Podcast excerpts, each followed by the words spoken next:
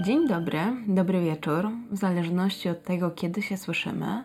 Dzisiaj zapraszam Was na drugą część historii o Henry Lee Lucasie i jego kompanii Otisie Tulu. Do grona moich patronów dołączyła Ania, za co bardzo chciałabym jej podziękować, a także wszystkim patronom, którzy do tej pory dołożyli swoją cegiełkę i dzięki którym mogę się cały czas rozwijać. Standardowo chciałabym też podziękować Jankowi, który pomaga mi przy realizacji i właściwie obróbce tych wszystkich materiałów. Bardzo Ci, Janku, dziękuję, a Was zapraszam do słuchania.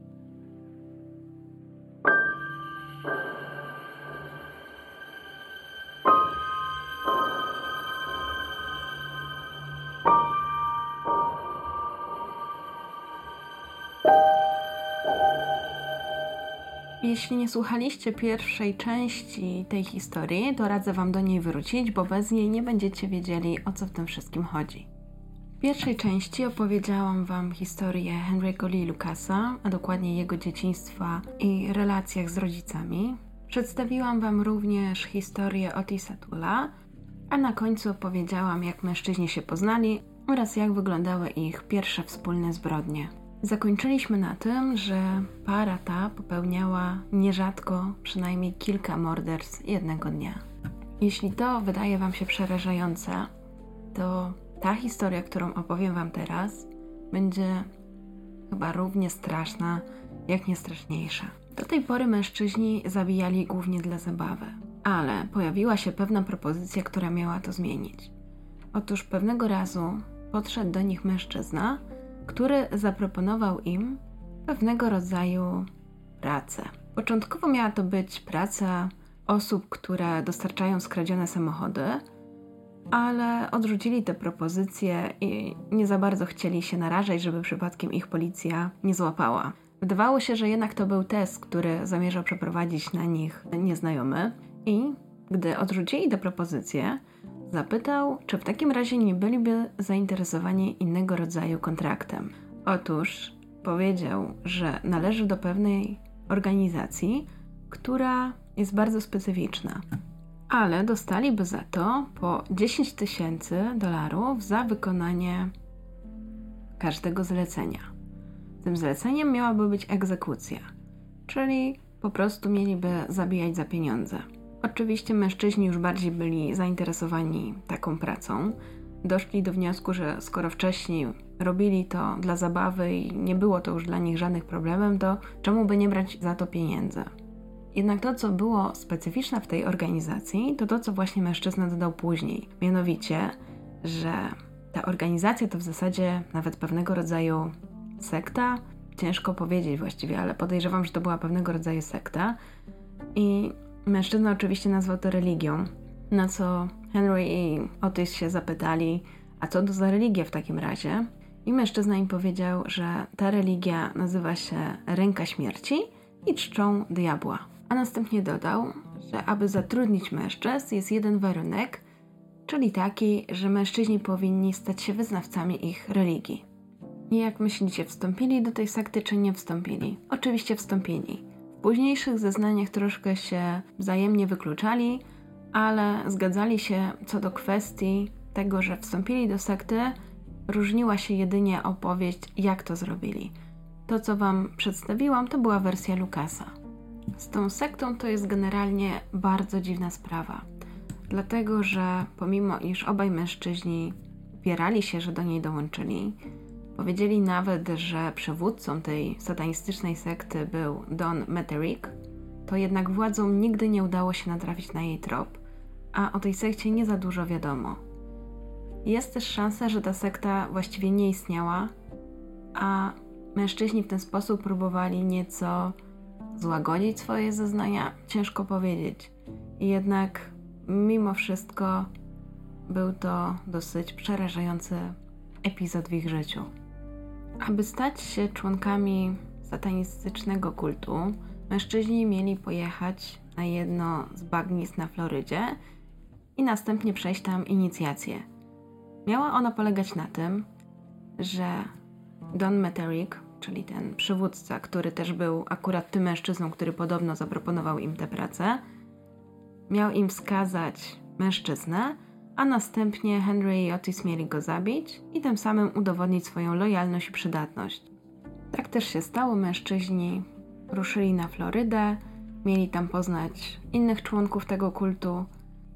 Kiedy rozmawiali z Don i ten zaczął im szczegółowo opowiadać o ich własnych zbrodniach, czyli jakby dał im do zrozumienia, że doskonale zna ich działania, to był to moment, w którym Henry stał się nieco podejrzliwy i zapytał go, a skąd on tak dużo wie o ich działaniach.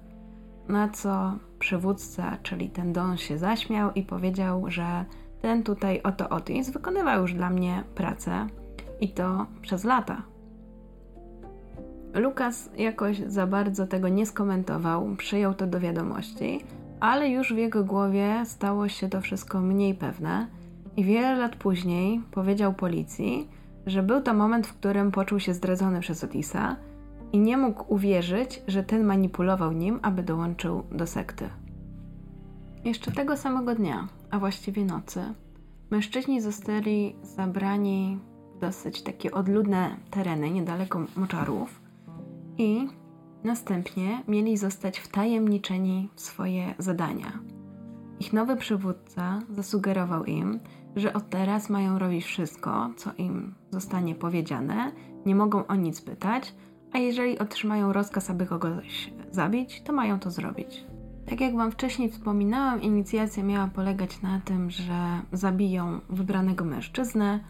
Niedługo potem Don przyszedł do Henry'ego i powiedział mu: Słuchaj, w namiocie obok śpi człowiek i to jest Twój cel. Ty masz do niego podejść i poderznąć mu gardło. Natomiast masz się upewnić, że zrobisz to jednym ruchem, bo później będziemy potrzebować jego ciała. Choć bezpośrednim adresatem tych słów był Henry, to mężczyźni we dwóch udali się do pobliskiego namiotu, a Otis wziął ze sobą butelkę whisky Jacka Danielsa, aby mieć pretekst do wyciągnięcia mężczyzny z namiotu. Henry nie do końca rozumiał, dlaczego Otis zamierza rozmawiać z tym mężczyzną, ale nie wnikał, obserwował sytuację. Gdy doszli do namiotu, to Otis przejął inicjatywę i po wymianie kilku zdań wybawił mężczyznę na pobliską plażę, aby mogli się wspólnie napić. W tym czasie Lukas cały czas trzymał się z boku, nie interweniował, nie za bardzo rozmawiał, czekał aż mężczyzna, który był ich celem, zacznie kosztować alkohol. Właściwie za chwilę wszystko wydarzyło się bardzo szybko. Gdy mężczyzna odchylił głowę, by wziąć łyka, Henry stanął za nim, ten nawet się nie zorientował, chwycił go za włosy, a drugą ręką, w której trzymał nóż, jednym ruchem poderżnął mu gardło. Na mężczyznach nie zrobiło to raczej większego wrażenia, bo już po chwili pili jak gdyby nigdy nic whisky, patrząc jak z mężczyzny uchodzi powoli życie. Gdy zmarł, jak najszybciej poszli do Dona, przekazali mu informacje o wykonaniu zadania. Mężczyzna im pogratulował, był z nich dumny, zwłaszcza z Henry'ego, który zrobił to w szybki i czysty sposób. Tamtej nocy Lukas po raz pierwszy uczestniczył w czarnej mszy, podczas której mężczyzna, którego zabili, został ugotowany, a następnie zjedzony przez wszystkich wyznawców. Co gorsze, Otis w późniejszym czasie dosyć dokładnie opisał sposób przyrządzania dań, które były podawane na rytualnych ucztach sekciarzy z ręki śmierci. Nie zacytuję Wam dokładnie, bo powiedzmy jest to bardzo wulgarny język, ale jakbym miała to streścić, to brzmi to mniej więcej tak, że Obcina się genitalia mężczyzny, następnie dusi je w rondelku jak gulasz albo potrawkę i według Odisa był to przepis sprzed tysiąca lat. Następnie mężczyzna dodał, że najbardziej właśnie smakują mu genitalia, trzeba je tylko lekko panierować i uważać, żeby nie przesadzić z tłuszczem. Zacytuję. Cudowne, kruche, bardziej kruche niż prażone kasztany – Świeżutkie smażone jajca to jeden z moich ulubionych przysmaków. Normalnie wolę żeberka, ale jadłem to, co dawali mi na tych ceremonialnych ucztach. Przyznam Wam szczerze, że po gangu sadystycznych gwałcicieli myślałam, że już nie trafię na takie kwiatki, ale równie ciężko było mi to przeczytać. I mam nadzieję, że panowie się teraz nie wzdrygnęliście, ale jeżeli tak, to przepraszam, sama mam w pewnym sensie ciarki. Oczywiście wielokrotnie pytano mężczyzn, gdzie znajdowała się ta sekta, gdzie odbywały się te rytuały, i Otis z uporem powtarzał, że wszystkie miały miejsce na zakupionej przez tę sektę farmie w Meksyku. Cały czas opowiadał, że na życzenie Dona Metallica, czyli tego przewódcy, obaj z Lukasem jeździli stamtąd do Teksasu i specjalnie dla niego przywozili dziewczyny i kobiety. Choć, tak jak Wam wspominałam, do dziś nie znaleziono żadnego potwierdzenia, że ta sekta istniała, to taka ciekawostka. Wspominali również o niej tacy mordercy jak Charles Manson i David Sin Samabekowic. Po inicjacji Henry'ego i Otisa, choć bardziej Henry'ego, czekały kolejne szkolenia, zwłaszcza w zakresie porwań, podpaleń, różnych metod zabijania i uprowadzania dzieci. Uczono go także, jak należy składać ofiary z ludzi. Zgodnie z zasadami tego kultu, Henry musiał brać udział nie tylko w aktach kanibalizmu, ale także była tam preferowana nekrofilia.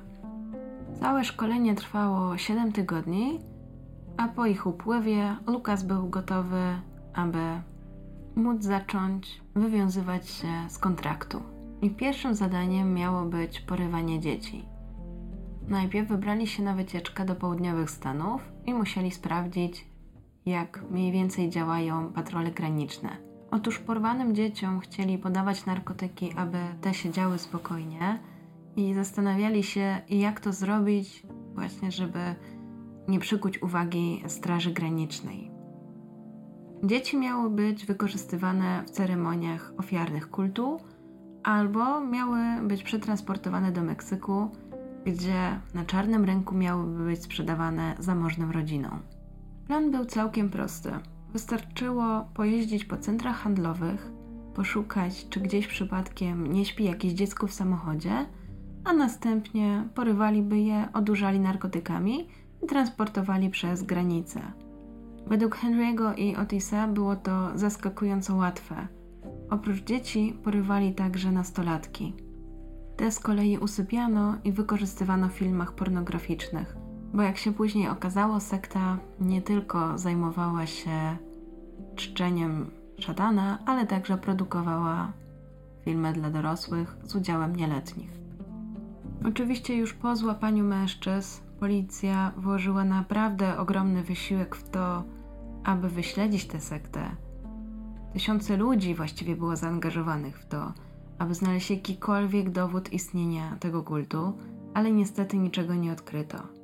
Mężczyźni wyjaśnili to w ten sposób, że w tym kulcie są osoby właściwie z całego świata i to można powiedzieć jest taki spisek, oni bardzo dobrze działają, to wszystko jest świetnie zorganizowane i są tam wplątani nie tylko policjanci, ale także i politycy.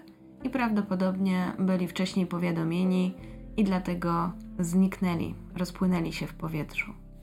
Przygoda Henry'ego z sektą właściwie nie trwała jakoś bardzo długo dlatego że gdy spełnił mniej więcej wszystkie zadania, o które został poproszony, to pewnego dnia powiedziano mu, że teraz jest moment, aby wrócił do domu i czekał na kolejne instrukcje.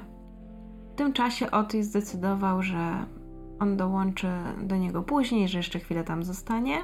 Jednak było tym coś podejrzanego, dlaczego akurat Henry ma wrócić do domu. No i tutaj istotne jest to, że podobno skoro dostawali 10 tysięcy za każde zlecenie, to według zeznań sąsiadów Henry'ego nie wyglądało na to, aby wrócił jakoś bogatszy, zamożniejszy. Raczej wręcz odwrotnie wyglądał, jakby nie za bardzo miał z czego żyć. Henry wrócił do Jacksonville i tam postanowił spotkać się z Becky, czyli Freedom, a następnie zaproponował jej, aby ruszyli drogę, tym razem do Kalifornii. Troszkę można powiedzieć, tak mamił tą Becky, znaczy może tak początkowo myślał, bo powiedział jej, że chciałby, aby została jego żoną, chciałby się z nią ustatkować i właściwie był to taki Pierwszy raz, kiedy byli sam na sam, bo tak to wcześniej, jak żyli razem, to tam był też Otis, był ten drugi kuzyn, ale w tym momencie tylko jako para, chyba para właściwie, wyjechali do Kalifornii.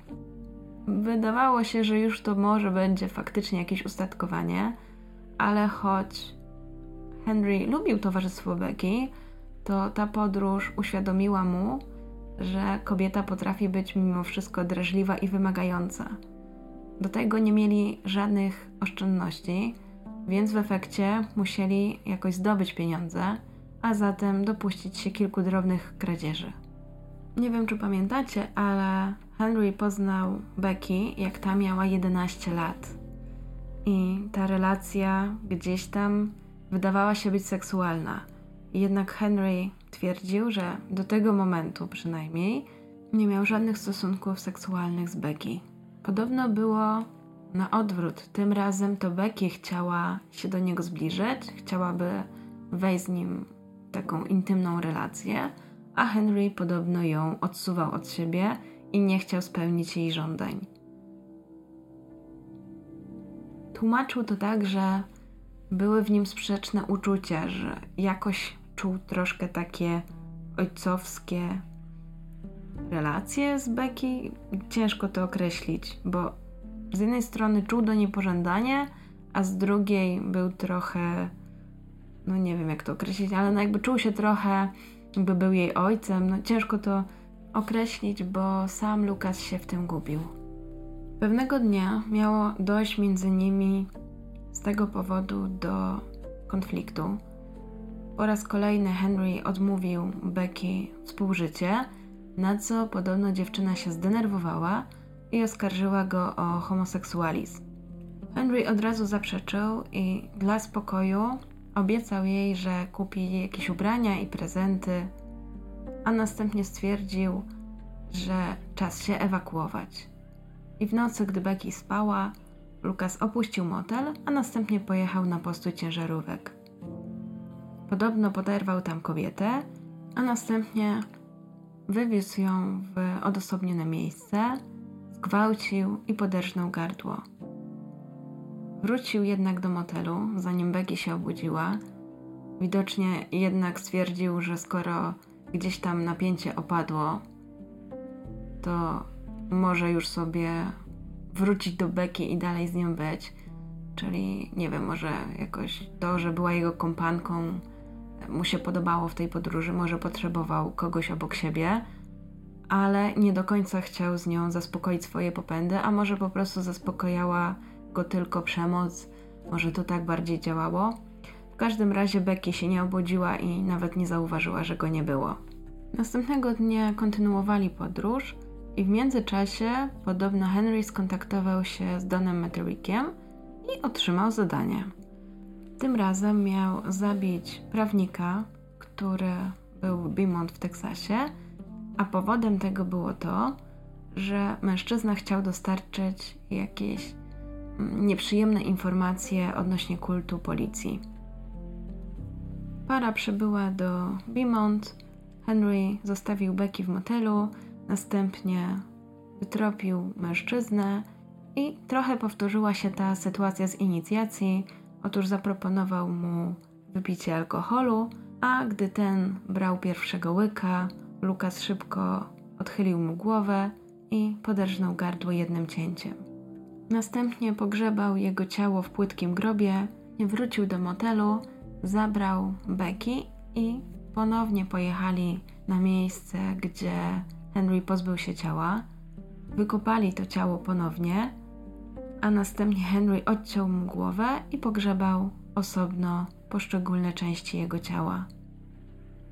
Zwłoki zostały tak zakopane, że mężczyźnie wystawały nogi. I prawdopodobnie chodziło o to, aby dosyć szybko to ciało zostało odnalezione.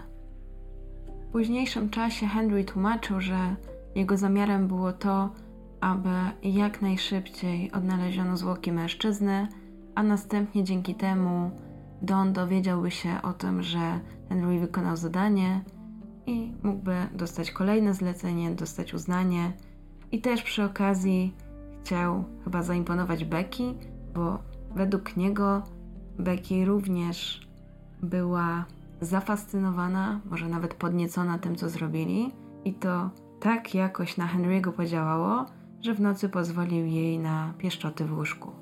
Jednak chyba trochę Henry się przeliczył, bo pieniądze ze zlecenia wcale nie wpłynęły. Zmusiło więc to parę do kradzieży, do poszukiwania jedzenia. Generalnie też szukali jakichś dorywczych prac. Byli zdani na siebie. Podróżowali ciężarówką, ale w pewnym momencie im się zepsuła, dlatego dalej byli skazani na podróżowanie autostopem. Chyba nie do końca Becky tak wyobrażała sobie ich podróż życia, bo już mniej więcej trzy miesiące byli w drodze.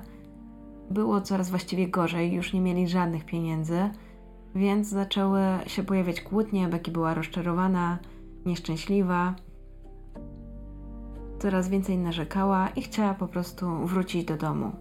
Jakoś się chyba jednak dogadali, bo dziewczyna nie wróciła do domu, a razem udali się na północ do Oregonu, a stamtąd do Waszyngtonu, gdzie Lukas dalej dawał upust swoim potrzebom, dokonywał gwałtów, zabijał i kradł samochody.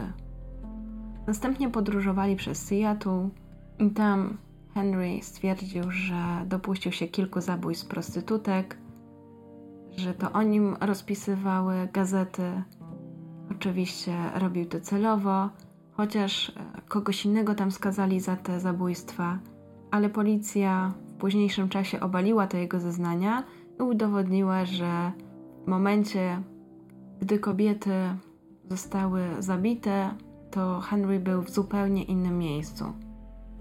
Wracając jednak do podróży Henry'ego i Becky, to byli oni coraz bardziej zmęczeni, coraz mniej już mieli ochotę chyba na tą podróż. I gdy już mieli się załamać, to można powiedzieć, że los się do nich uśmiechnął, bo w Kalifornii poznali miejscowego biznesmena Jacka Smarta, który był właścicielem antykwariatu w małym okręgu Hemet. Mężczyzna, gdy zobaczył parę, od razu poczuł coś w rodzaju współczucia, bo miał przed sobą bardzo taką specyficzną parę. Byli dosyć brudni. E, mężczyzna wyglądał jakby był włóczęgą, do tego nie miał jednego oka, a obok niego była nieletnia dziewczyna, którą Henry przedstawił jako swoją żonę. Powiedział też, że oboje szukają pracy, a biznesmen jakoś tak się ugiął, wzruszył i stwierdził, że w takim razie on im zaoferuje nocleg, nakarmi ich, a przy okazji poprosił Lukasa, czy w takim razie nie pomoże mu w sklepie. Henry stwierdził, że czemu nie, że właściwie to fajna zamiana. Chwilę popracuje, może jeszcze coś tam w efekcie dorobi. Pracował zatem codziennie, pomagał mężczyźnie. Dosyć szybko też rozniosła się wieść o tym, Przede wszystkim robił jakieś naprawy budynku i bardzo szybko też został zatrudniony do innych takich zleceń pojedynczych napraw na, te, na terenie całego tego dystryktu. I w efekcie para została tam na 4 miesiące. Przez ten czas wydawało się, jakby para się ustatkowała. W ciągu dnia Henry pracował, i to dosyć ciężko, bo przerwę robił tylko ewentualnie, żeby napić się kawy albo wypalić papierosa. Po pracy pił parę piw i spędzał czas z Becky, ale była to taka tylko ładna okładka, dlatego że mimo tego, iż był całkiem zajęty, bo dosyć dużo tych zleceń do niego w tym czasie przyszło, to zdążył wyruszyć sobie czasami na jedną albo dwudniową wycieczkę i zdaje się, że w tym czasie zaspokajał swoje mordercze żądze. Któregoś dnia żona biznesmena pani Smart odebrała telefon od swoich krewnych z Ringgold w Teksasie. Otóż okazało się, że jej mama, która już była starszą kobietą, zrobiła się za słaba, aby samotnie mieszkać. Przydałaby jej się jakaś pomoc i dosyć szybko pani Smart stwierdziła, że być może Henry i Becky będą świetnym wyjściem z tej sytuacji, że poproszą ich o przeprowadzenie się tam i właściwie zaoferują im pokój, właściwie prawie cały dom tak, do wykorzystania, tylko za to, że będą opiekowali się mamą pani Smart. No i dzięki temu nie ponosiliby też żadnych opłat. Henry i Becky zbyt długo się nie zastanawiali. Stwierdzili, że to jest całkiem dobra propozycja, że chętnie pomogą starszej pani, że zaopiekują się jej domem, generalnie wesprą ją w codziennych obowiązkach. I właściwie już parę dni później przybyli do Ringgold i poznali panią Kate Rich. Kobiecie para się spodobała, a zwłaszcza Becky. Poczuła w stosunku do niej jakieś takie matczyne albo babcinne uczucia, bo dosyć szybko też otoczyła ją troską. Henry również jej przypadł do gustu i dosyć szybko uzyskał zaufanie. W efekcie miał dostęp nie tylko do wszystkich pomieszczeń, narzędzi itd., tak ale kobieta powierzała mu również swoje pieniądze, za które miał robić zakupy dla całej rodziny. Na początku Lucas realizował wszelkie powierzone mu zadania, wszystko było w porządku, jednak po czasie znudziło mu się takie nudne i spokojne życie i w pewnym momencie zaczął trwonić pieniądze pani Rich na piwo i papierosy. W tym mieście raczej wszyscy się znali, wszyscy znali swoje przyzwyczajenia, więc gdy Henry zaczął zamawiać jakieś podejrzane ilości produktów, dużo większe niż dotychczas zamawiała kobieta, to sprzedawca w miejscowym supermarkecie zaczął coś podejrzewać. Jednak gdy pewnego dnia Henry przyszedł do sklepu i chciał zapłacić czekami, które miały ewidentnie podrobiony podpis, to bardzo się zdenerwował, odmówił mu sprzedaży, a następnie skontaktował z krewnymi kobiety w Oklahomie i jak najszybciej opowiedział o swoich podejrzeniach co do tego, czy przypadkiem kobieta nie jest wykorzystywana. Rodzina bardzo przejęła się taką wiadomością, bo byli pewni, że kobieta jest w dobrych rękach. Jak najszybciej przyjechali do Ringgold i chcieli sprawdzić, jak wygląda sytuacja. I kiedy dotarli na miejsce, zobaczyli swoją krewną, siedzącą przy stole w kuchni, pośród jednego wielkiego bałaganu. Widać było, że od tygodni nikt tam nie sprzątał. Wszędzie walały się brudne naczynia, kurz. No widać, że po prostu nikt nie sprzątał, nie odkurzał, nie zmywał.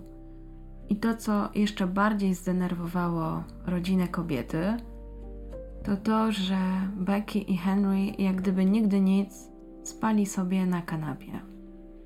Oczywiście natychmiast zostali obudzeni i wyrzuceni z domu.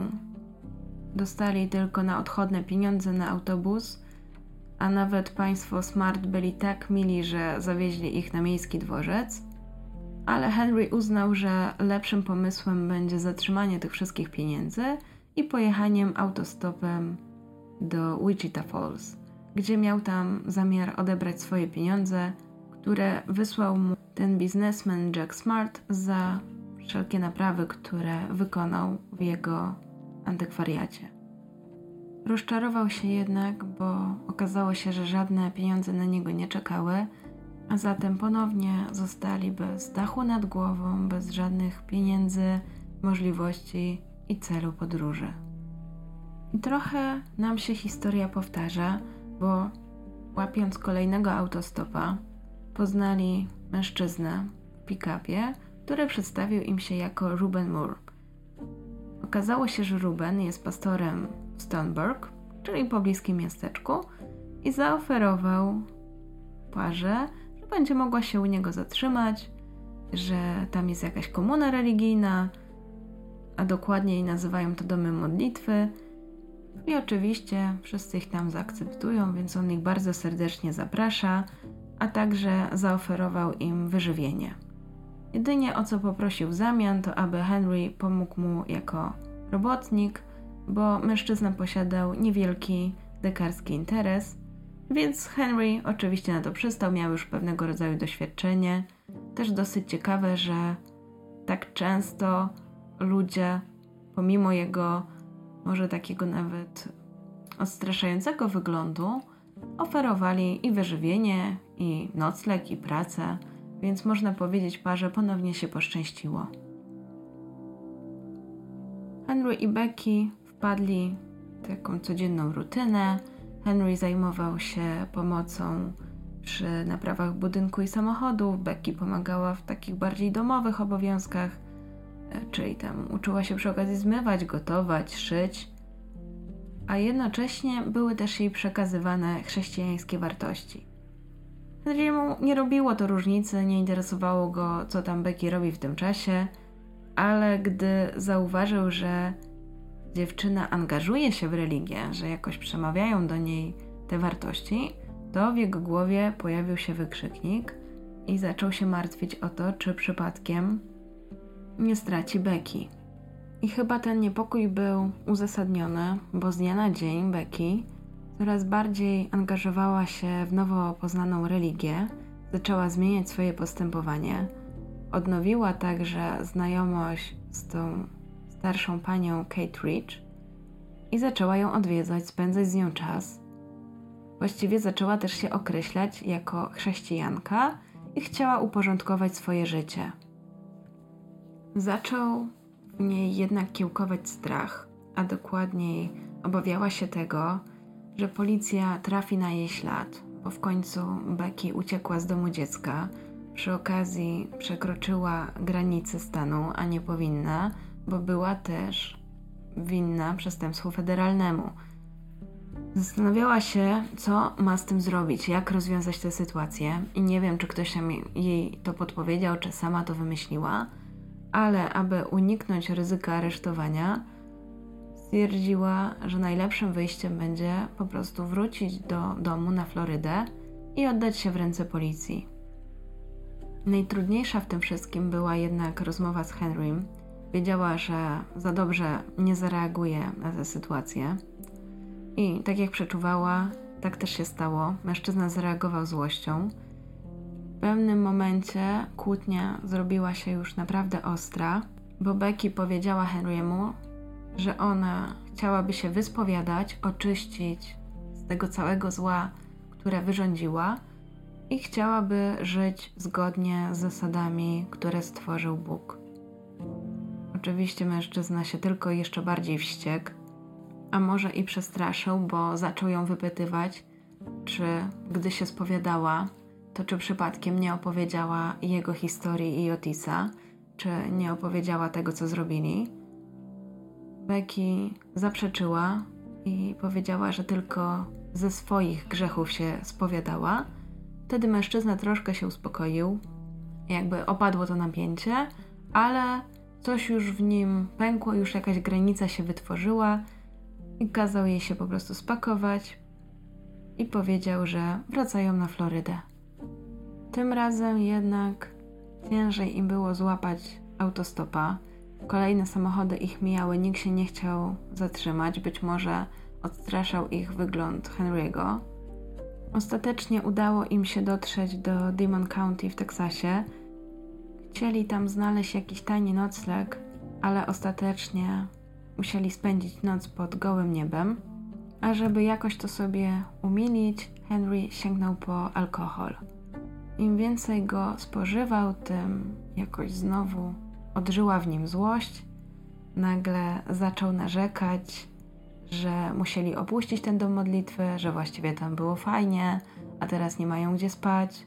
No i doszło do kolejnej awantury.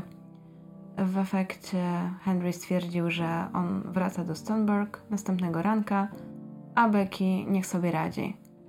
Kobieta się tak zdenerwowała, że wymierzyła mu policzek.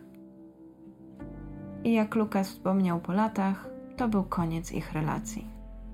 Dosłownie więcej mieli już się nie spotkać, dlatego że mężczyzna sięgnął po nóż, podniósł go, obrócił i uderzył nim w pierś kobiety.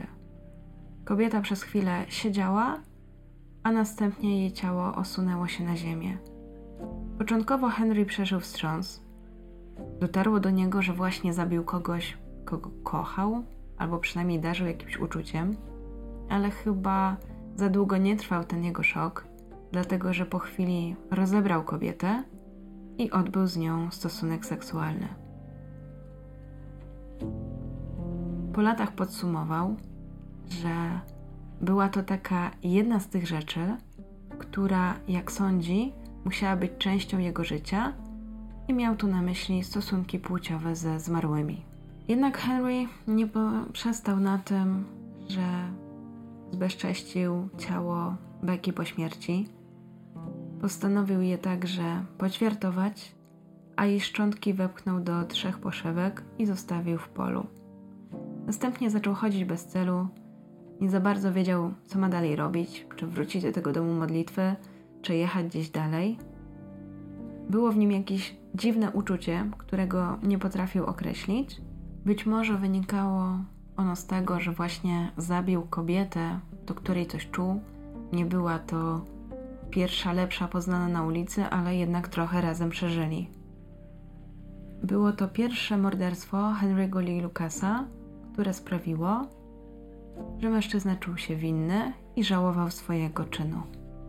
Chwilę męczyły go te wyrzuty sumienia, ale zaczął też myśleć dosyć trzeźwo i choć chciał uciec jak najdalej od tego miejsca, to zrozumiał, że po pierwsze musi dobrze usunąć ciało, a po drugie zapewnić sobie alibi, bo nie chciał być oczywiście złapany za to morderstwo. Postanowił, że najlepszym rozwiązaniem będzie powrót do domu modlitwy. Jak postanowił, tak też się stało. Dwa dni później zawitał na rancho i zobaczył się z wielebnym murem. Pastor zapytał, co się stało z kobietą, z którą podróżował, gdzie jest Becky, na co Henry powiedział, że w trakcie poznała jakiegoś kierowcę i postanowiła pojechać z nim dalej. Dwa tygodnie zbierał się, aby wrócić na miejsce zbrodni i pozbyć się szczątków Becky. Ostatecznie, gdy udał się w to miejsce, nie był w stanie pochować wszystkich, dlatego pogrzebał tylko część z nich. Wydaje się, że morderstwo Becky było przełomowym momentem w życiu Lukasa i to właśnie przez to morderstwo coś się w nim zmieniło a w efekcie doprowadziło do tego, że został ostatecznie złapany. Wydawało się, że mieszkańcy Stoneburg dosyć dobrze przyjęli informację, że Lukas przyjechał sam bez Becky. Jedyną osobą, która nie do końca łyknęła jego bajeczkę o tym, że Becky gdzieś tam pojechała z kimś tam, była Kate Rich, czyli ta staruszka, którą mieli się we dwójkę opiekować. Kobieta postanowiła skontaktować się z mężczyzną i wypytać dokładnie o to, jak wyszło to, że Becky pojechała z obcym mężczyzną. Henry zaproponował, że w takim razie przyjedzie do niej i porozmawiają o tej sytuacji, a następnie podwiezie ją do kościoła, bo kobieta dosyć regularnie uczęszczała, więc przy okazji zrobiłby dobry uczynek. Kate się zgodziła, tak też się stało. Henry do niej przyjechał, przy okazji przywiózł tam jakieś piwo i zaczęli rozmawiać o Becky. Starsza kobieta bardzo naciskała Henry'ego, aby uzyskać jak najwięcej szczegółów. W pewnym momencie mężczyzny rozłościły jej natarczywe pytania i postanowił, że nie będzie już dalej na nie odpowiadać, że to koniec spotkania. Nawet nie zauważyli, kiedy minął im czas, i dawno już było po spotkaniu w kościele, więc Henry stwierdził, że podwiezie kobietę do domu. Kate uznała, że to dobra propozycja i przestała na nią. Jednak w międzyczasie dalej męczyła Lukasa pytaniami, aż przekroczyła jakąś tam jego granicę i sprowokowała mężczyznę do odebrania jej życia. Henry zjechał na pobocze, następnie chwycił nóż i wbił go w ciało kobiety. Gdy ta przestała oddychać, wyciągnął jej ciało z samochodu, a na piersi wyciął odwrócony krzyż i odbył stosunek z jej zwłokami, a na koniec wrzucił do rowu. Henry wrócił do domu modlitwy, akurat trafił na pastora i pastor, wiedząc, że miał dzisiaj się spotkać z Kate, zapytał, jak tam spotkanie czy wszystko w porządku, czy sobie wszystko wyjaśnili. Na to Henry odpowiedział, że kobieta postanowiła zostać w domu, że tam w domu tylko z nią siedział i po prostu źle się czuła, więc porozmawiali i następnie wrócił do domu. Pastor przyjął tę historię jako dosyć racjonalną, dlatego że Kate była już starszą osobą i miała prawo czuć się źle, więc nie wzbudziło to jego jakichś podejrzeń. Jeszcze tej samej nocy uznał, że trzeba się pozbyć ciała Kate, wrócił do tego rowu, gdzie ją zostawił, poćwiartował jej ciało i pochował w różnych workach. Worki te zawiózł na rancho i schował w takiej kuchni pod drewnianymi klepkami. Następnie uznał, że pora się ewakuować ponownie. Wiedział, że pastor będzie pamiętał, iż Henry był ostatnią osobą, która widziała Kate, dlatego uznał, że nie ma co czekać i trzeba jak najszybciej opuścić to miejsce. W międzyczasie rodzina kobiety usilnie próbowała się z nią skontaktować, gdy kolejne dni mijały, a od kobiety nie było żadnego znaku, uznali, że czas sprawdzić, czy wszystko z nią w porządku. Pojechali do jej domu. Niestety nie zastali tam kobiety, nie było też jej w okolicy. Żaden z sąsiadów nie umiał powiedzieć, gdzie jest kobieta, więc w efekcie zostało im powiadomić policję o tym, iż prawdopodobnie ich krewna zaginęła. Swoje podejrzenia skierowali na Henry'ego, opowiedzieli o tym, że mieszkał z kobietą wraz z dziewczyną i że kradli jej pieniądze, że był to taki trochę podejrzany typ. I faktycznie, gdy policja dotarła do domu modlitwy i przesłuchała pastora, okazało się, że był on ostatnią osobą, która widziała staruszkę. W międzyczasie szeryf postanowił stwierdzić, kim jest owy Henry Lee Lucas i gdy tylko dowiedział się, że ma on na koncie nie tylko gwałty, ale także i morderstwa oraz że prawdopodobnie naruszył zasady zwolnienia warunkowego, to jak najszybciej wysłał nakaz aresztowania. Do tego czasu Henry zdążył już jednak umknąć jego jurysdykcji. Przenieśmy się jednak do Otisa, bo być może zastanawiacie się, co on robił w tym czasie. Generalnie, jeżeli chodzi o sprawę wyjechania Henry'ego i Becky, to nie był z tego powodu zbytnio zadowolony. Właściwie według niego to Lukas dopuścił się pewnego rodzaju zdrady, a to pogrążyło go w przygnębieniu i przez pewien czas siedział po prostu w swoim domu, nieustannie chodząc w kółko po pokoju. Po pewnym czasie dojrzał jednak do aktu zemsty, jednak ten akt zemsty miał uderzyć nie w Henry'ego czy Becky, ale po prostu w przypadkowych ludzi. Od stycznia 1982 roku do lutego następnego roku zamordował 9 osób w sześciu różnych stanach. W 1983 roku, w maju, w pobliżu domu Tula w Jacksonville doszło do dwóch pożarów. Dosyć szybko złapano sprawców owych pożarów. Byli to nastoletni chłopcy, którzy bardzo szybko z kolei wskazali Otisa jako pomysłodawcę obu podpaleń. Policja wezwała więc Otisa na przesłuchanie, podczas którego przyznał się on do ponad 40 podpaleń i został skazany na 20 lat więzienia. W trakcie śledztwa ustalono, że tu z pewnością zabił 25 osób w 11 stanach. Przyznał się także do kanibalizmu. Takim najgłośniejszym, być może najbardziej odrażającym morderstwem, jakie dokonał Otis w tym czasie, było zabicie sześcioletniego chłopca Adama Walsha. 27 lipca 1982 roku Adam przebywał ze swoimi rodzicami w centrum handlowym na Florydzie. Adam był bardzo zafascynowany, jak starsi chłopcy grają w gry wideo i zapytał mamy, czy mógłby podejść i zobaczyć, jak oni będą grali, a w tym czasie mama pójdzie do sklepu obok i on będzie tutaj grzecznie czekał. Kobieta się zgodziła, stwierdziła, że no dobrze, jak tutaj grzecznie będziesz stał, to możesz zostać, ja wejdę tylko tutaj obok. Weszła, szybko zerknęła, kupiła lampę, wyszła i Adama nie było. W trakcie śledztwa pojawiły się różne okoliczności, różne podejrzenia. Jednym z nich było to, że po prostu w czasie, gdy mama Adama robiła zakupy, to podeszła do chłopców pracownica ochrony i wyrzuciła ich ze sklepu, dlatego że zachowywali się za głośno, krzyczeli i bardzo możliwe, że Adam po prostu wyszedł razem z nimi. 10 sierpnia, czyli trzy tygodnie później, chłopca znaleziono w kanale Vero Beach.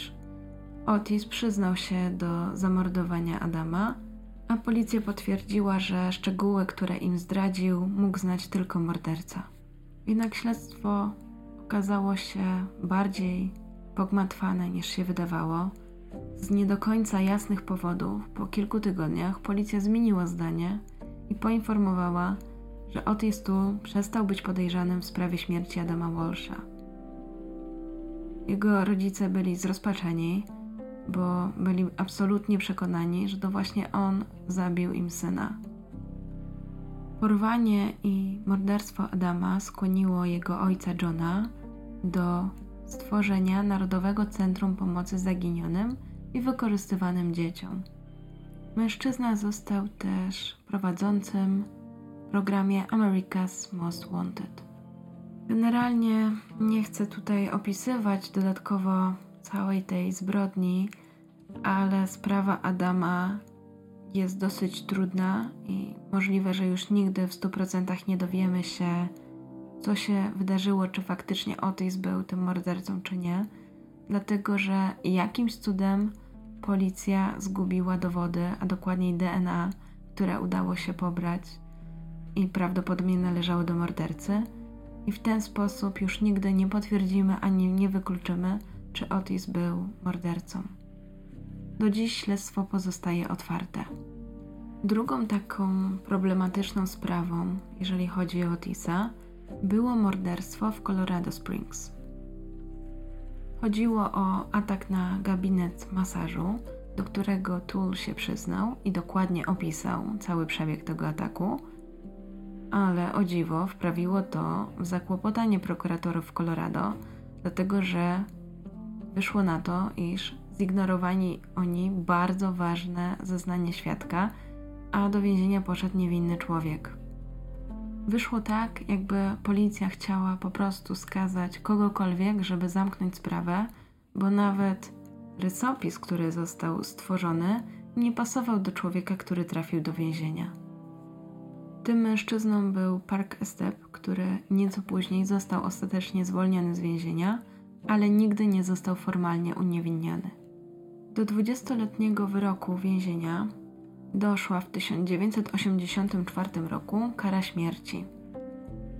Otis otrzymał ten wyrok za zabicie 64-letniego George'a Sonnenberga, którego dom podpalił. Wkrótce usłyszał następny wyrok śmierci, ale oba ostatecznie zostały zredukowane do dożywocia. W 1991 roku wymierzono mu cztery następne wyroki dożywotniego więzienia, ale w tym momencie nie miało to już większego znaczenia. W późniejszych zeznaniach, już w więzieniu, Otis stwierdził, że jeżeli chodzi o te zbrodnie z Lukasem, to on nie zabijał, on jedynie zjadał ofiary. W książce Dzieje kanibalizmu Daniela Dilla i Marka P. Doliego opowie przed śmiercią o tym, jak przygotowywał ciała do konsumpcji. Piekłem ich w całości, nad węglem drzewnym. Trzeba ciało nadzieć na stalowy pręt. Potem mocuje na widełkach rożna – żeby można było obracać, smaczne jak diabli. Pytany ile osób zjadł, zatrzymał się na około 150. Powróćmy jednak do Henry'ego, który postanowił uciec po tym, jak zamordował Kate Rich. Tym razem udał się do Oklahoma.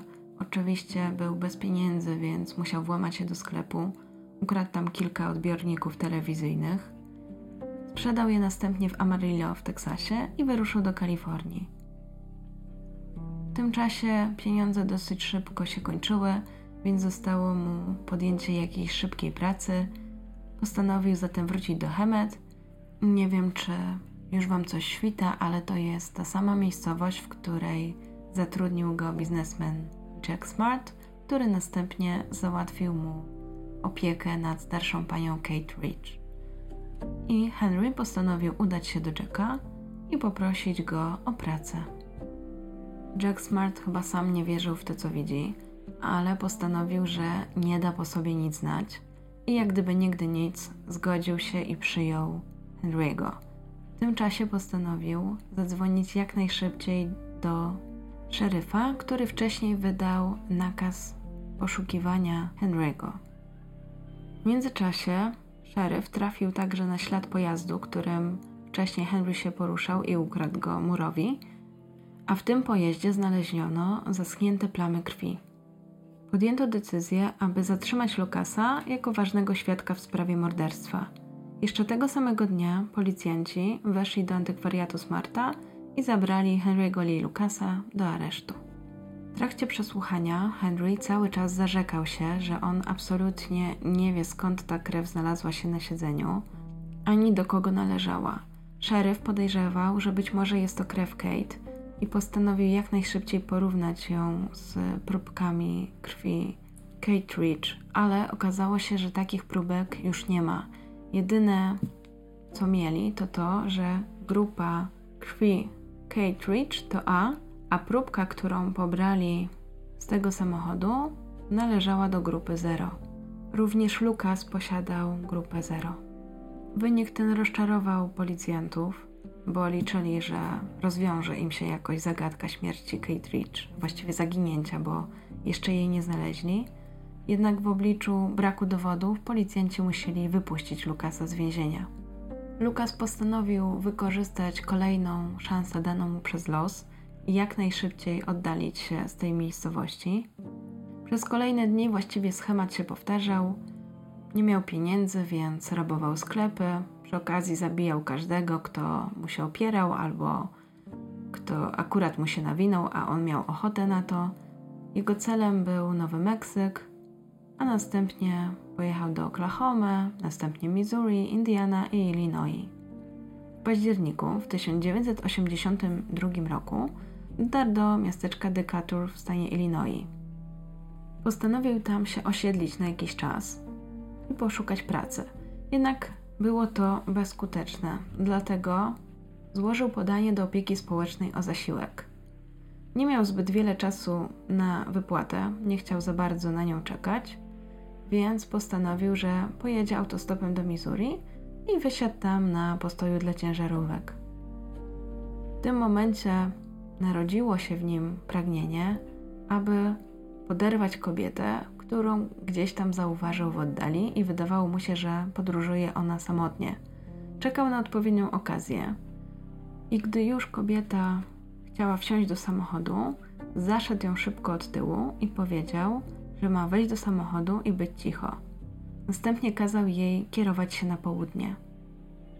Kobieta oczywiście była bardzo zdenerwowana, przestraszona, więc słuchała Henry'ego i w efekcie spędzili ze sobą resztę dnia. W pewnym momencie nawet zamienili się miejscami i to Lukas zaczął prowadzić, a kobieta w tym czasie usnęła. W późniejszych zeznaniach Lukas stwierdził, że w tym momencie poczuł ten dreszcz, kiedy wiedział, że ta kobieta niedługo zginie. Na krótko przed świtem, niedaleko miasteczka Magnolia, Henry ostatecznie zjechał z autostrady na opuszczoną drogę i zatrzymał samochód. Chwilę później wyjął nóż i zranił kobietę w szyję. Rana była śmiertelna, jednak mężczyzna na wszelki wypadek po raz drugi zatopił nóż w ciele kobiety. Następnie wyjął ją z auta, położył na ziemi, rozebrał i uprawiał z nią seks.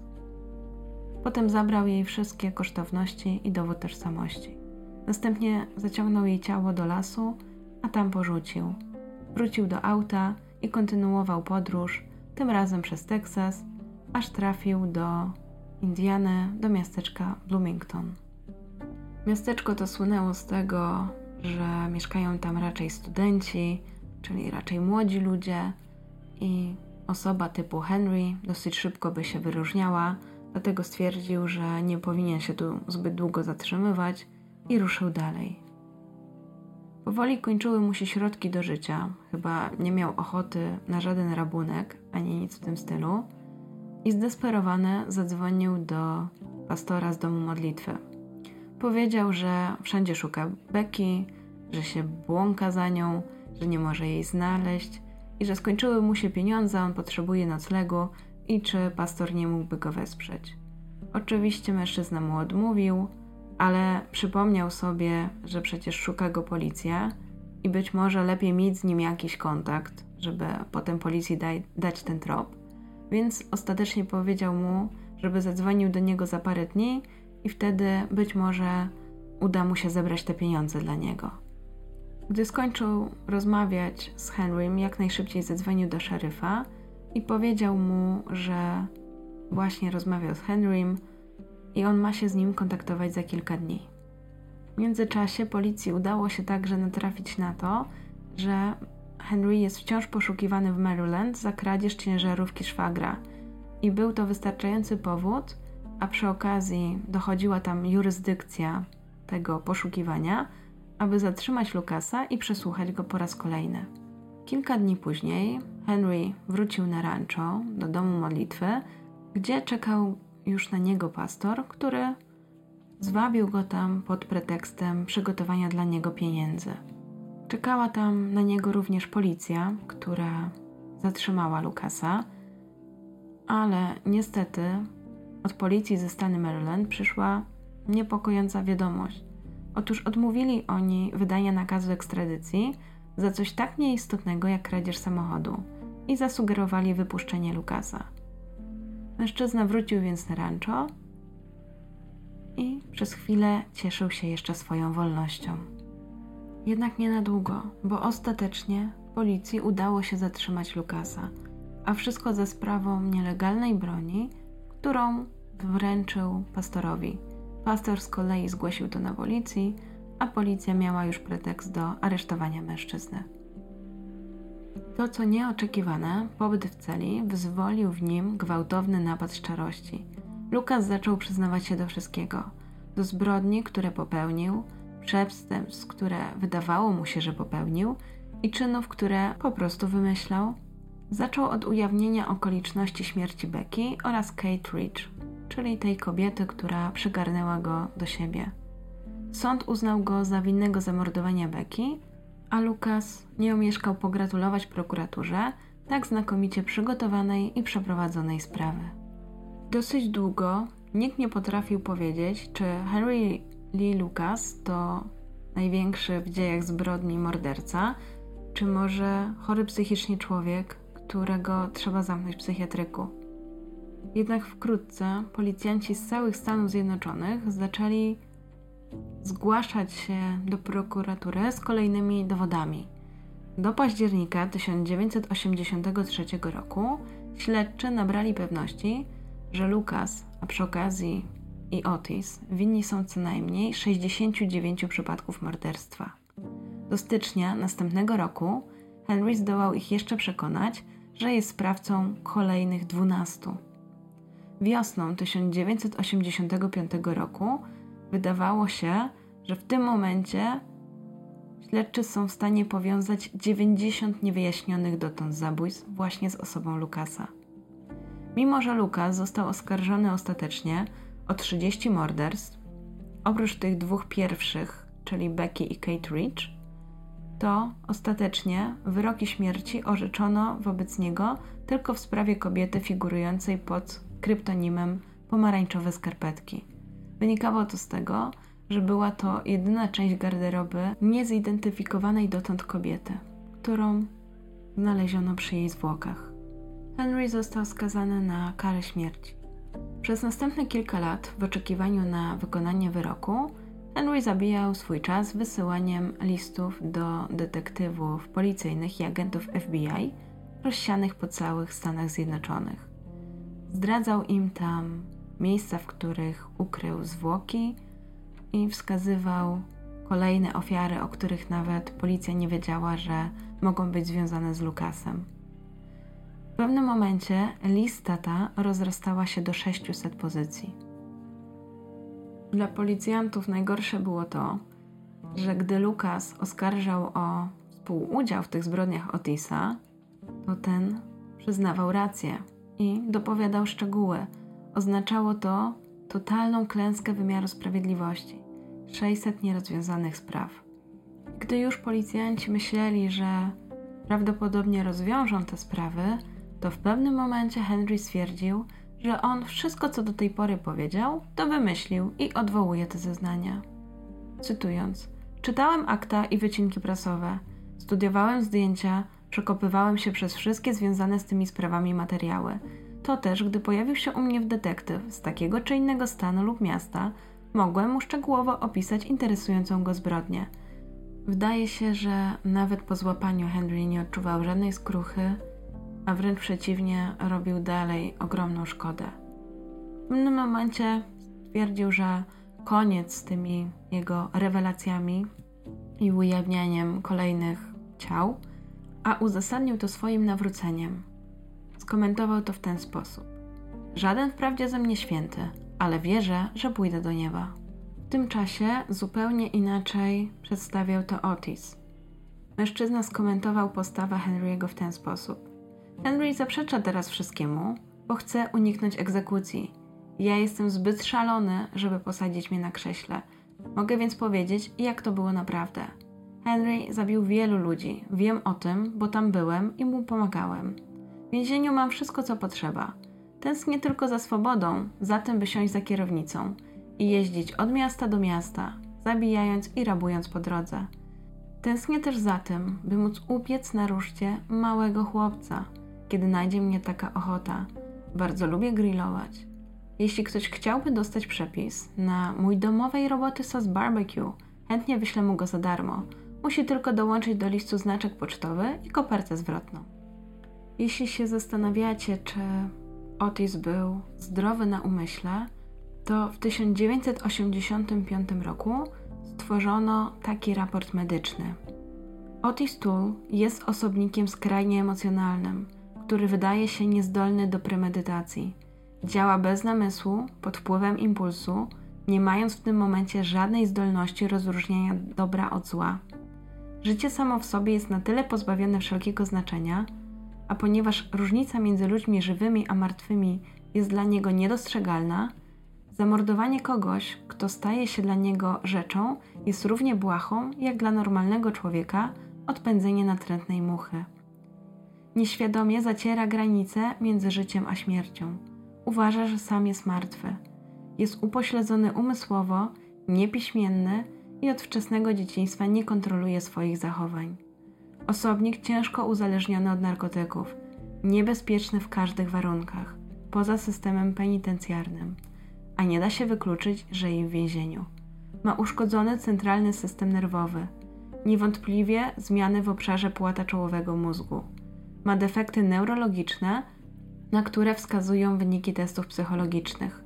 Można go uznać za klasyczny przypadek jednostki o głęboko upośledzonej zdolności kontroli własnych emocji.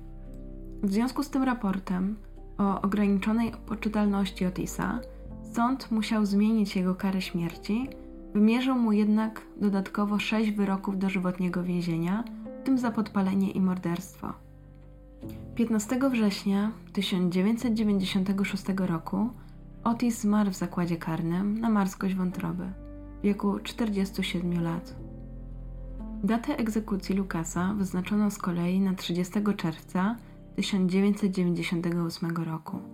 I jest to dosyć dziwne, ale trzy dni przed terminem jego egzekucji gubernator George W. Bush złagodził mu wyrok. I nie było to zwykłe wstrzymanie egzekucji do czasu ponownego rozpatrzenia materiałów dowodowych, ale ostateczna decyzja, która wynikała z tego, że podobno pojawiły się nowe dowody świadczące o tym, że w chwili zabójstwa pomarańczowych skarpetek, czyli tej niezidentyfikowanej kobiety, Lukas przebywał kilkaset kilometrów od miejsca zbrodni. Mimo wszystko jest to dosyć zagadkowe, bo w następnym czasie gubernator Bush zatwierdził egzekucję 152 innych morderców, Więc biorąc pod uwagę liczbę ciążących na sumieniu Henry'ego zbrodni, to jest to bardzo zastanawiające. 11 marca 2001 roku 64-letni Henry zmarł na atak serca. Do dzisiaj nie udało się ustalić, ile osób tak naprawdę zginęło z rąk tych dwóch zabójców. To już wszystkie informacje, jakie udało mi się znaleźć i dla Was przygotować. Mam nadzieję, że pomimo tego, że ta sprawa była naprawdę drastyczna, to słuchanie o niej było na swój sposób interesujące. Dziękuję Wam także za Wasze zaangażowanie, Wasze komentarze i wypowiedzi. Bardzo cenię Wasze uwagi, które pomagają mi rozwijać ten kanał i dziękuję też za te wszystkie słowa wsparcia i to, że tak wzięliście do serca to, aby być czujnym. Zwracam na to uwagę i naprawdę to jest super. Mam nadzieję, że słyszymy się przy następnym odcinku, a ja Wam dzisiaj dziękuję. Dobranoc albo miłego dnia i do usłyszenia.